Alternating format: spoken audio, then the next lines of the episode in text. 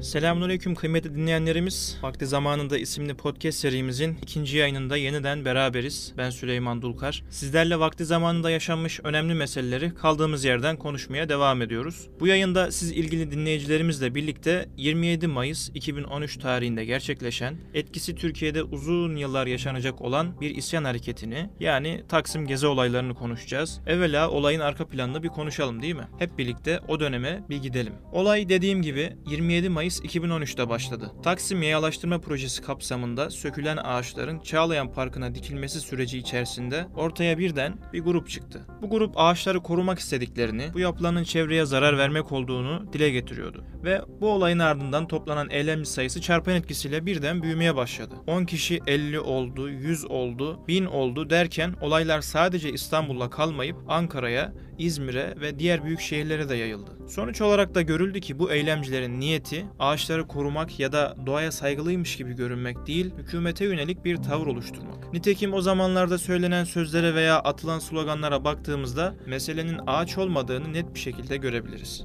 Hülasa bu olay yerli ve yabancı basında da epey yer etti ve sonrasında 10 kişinin vefatı, binlerce kişinin de yaralanmasının ardından 8 Temmuz'da bu park oradaki eylemcilerin çekilmesi sonucu tekrar vatandaşlara açıldı. Şimdi buradaki amacı biraz ele alacak olursak meselenin altında ideolojik, politik ve ekonomik süreçlerin yattığını görebiliriz. Özellikle bu süreçte sol görüşe sahip vatandaşların sürece dahil olduğunu, hükümet karşıtı bir dille ve yılların üzerlerinde bırakmış olduğu patolojik bir sıkıntıyla bir eylem halinin oluştuğunu belirtebiliriz. 15 Temmuz'u bir önceki yayında konuşmuştuk hatırlarsanız. Kıyaslarsak burada aslında uzun yıllar sonra yapılan bir hareketin vesayet yani ordu baskısı üzerinden değil de bir halk ayaklanması olarak ortaya çıktığını da söylemek gerekir. 60 darbesinde, 80 darbesinde, 97 darbesinde ordunun ön planda olduğunu görüyoruz. Ama burada sizler de takdir edersiniz ki bir halk hareketi söz konusu. Burada bir dipnot vermek gerekirse ordunun ülkeye ayar çekme girişimleri 60'lı yıllara dayanıyor. 61 Anayasasından sonra güçler ayrılığı yöntemi geliştirildi. Karar mekanizması değişti. Böyle olunca da ordu güçlendirilmiş oldu ve bir müdahale gerektiğinde ordu devreye girmeye başladı. Bu zihniyet o zaman da oluştu yani. Ve en son 2016'da da son hamle yapıldı ama bu sefer hamdolsun istenen olmadı. Şimdi ekonomik süreç kısmını açacak olursak burada da gezi olayının planlanmasının ardında bu yönden de bir art niyet taşıdığını görebiliriz. Türkiye o yıllarda birçok atılım gerçekleştirmeye başlamıştı. 46 milyar dolarlık havaalanı projesi, 2,5 milyar dolarlık yeni köprü projesi yani Yavuz Sultan Selim, borsa endeksinin çok yüksek puanları görmesi, sanırım 93 binlerdi, IMF'ye olan borcun bitmesi vesaire. Bütün bunlar Türkiye'nin ekonomik olarak elinin güçlendiğini gösteriyor. Dolayısıyla böyle bir durumda emperyalist düzen ne yapar? Güçleneni ezer, yaşatmaz, engeller. Gelişen bir ülkenin modern bir sömürü olarak kalması her güçlü devlet tarafından istenen şeydir değil mi? Bunun için devlet ismi vermeye gerek yok.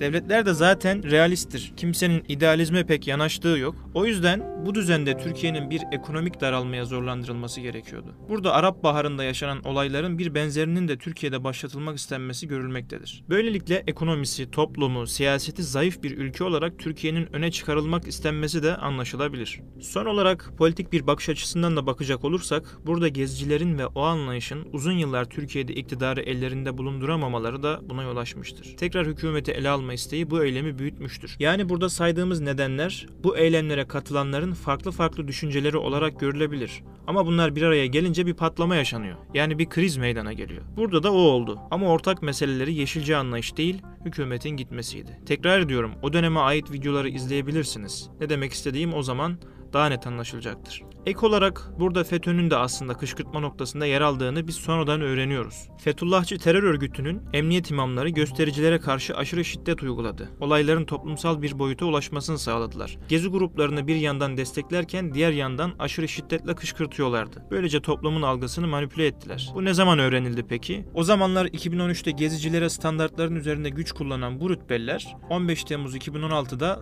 tankların içerisinden çıkarılarak baylok mesajlarıyla yakalanınca olay deşifre oldu. Yani hükümetten görünüp aslında meseleyi aldıkları talimat sonrasında içeriden kışkırtanlar bunlar. Süreci toparlamak gerekirse sevgili dinleyenler, gezizmin niyetinin ne olduğunu açıkladık. Buradaki ayaklanmanın da ordu tarafından değil, bir grup halk tarafından olduğunu ifade ettik. Çünkü o zamanlar biz de aynı zamanda Z kuşağı, çevrecilik, insan hakları, cinsiyet eşitliği gibi meseleleri konuşur hale gelmiştik. Dolayısıyla ağaçların yok edilmemesi sloganı üzerinden bunu kullanarak harekete geçmiş ve gençleri harekete geçirmiş oldular. Mesele de elbette yeşili korumak olsaydı o vicdana sahip insanlar çevreye o kadar tahribata yol açmazlardı. Nitekim eski projelere baktığımızda çevreci zihniyeti harekete geçirecek çok olay görürüz. Vakti zamanında bir üniversite uğruna binlerce ağacı yok edenler olmadı mı bu ülkede? Oldu. Peki o zamanlar neredeydi bu yeşilciler? Çünkü öyle bir zihniyet yoktu. Ülkenin gündemi o zamanlar ekonomikti ama gezi olayları yapıldığında ülkenin gündemi artık ideolojikti ve bunu kullanarak harekete geçtiler. Kıymetli dinleyenler, süreci hem dış politikadan hem içeriden hem de ekonomik, politik ve ideolojik olarak ele almaya çalıştık. Bir önceki yayını dinlemeyi unutmayın ve elbette bir sonraki yayında görüşmek dileğiyle sağlıcakla kalın efendim.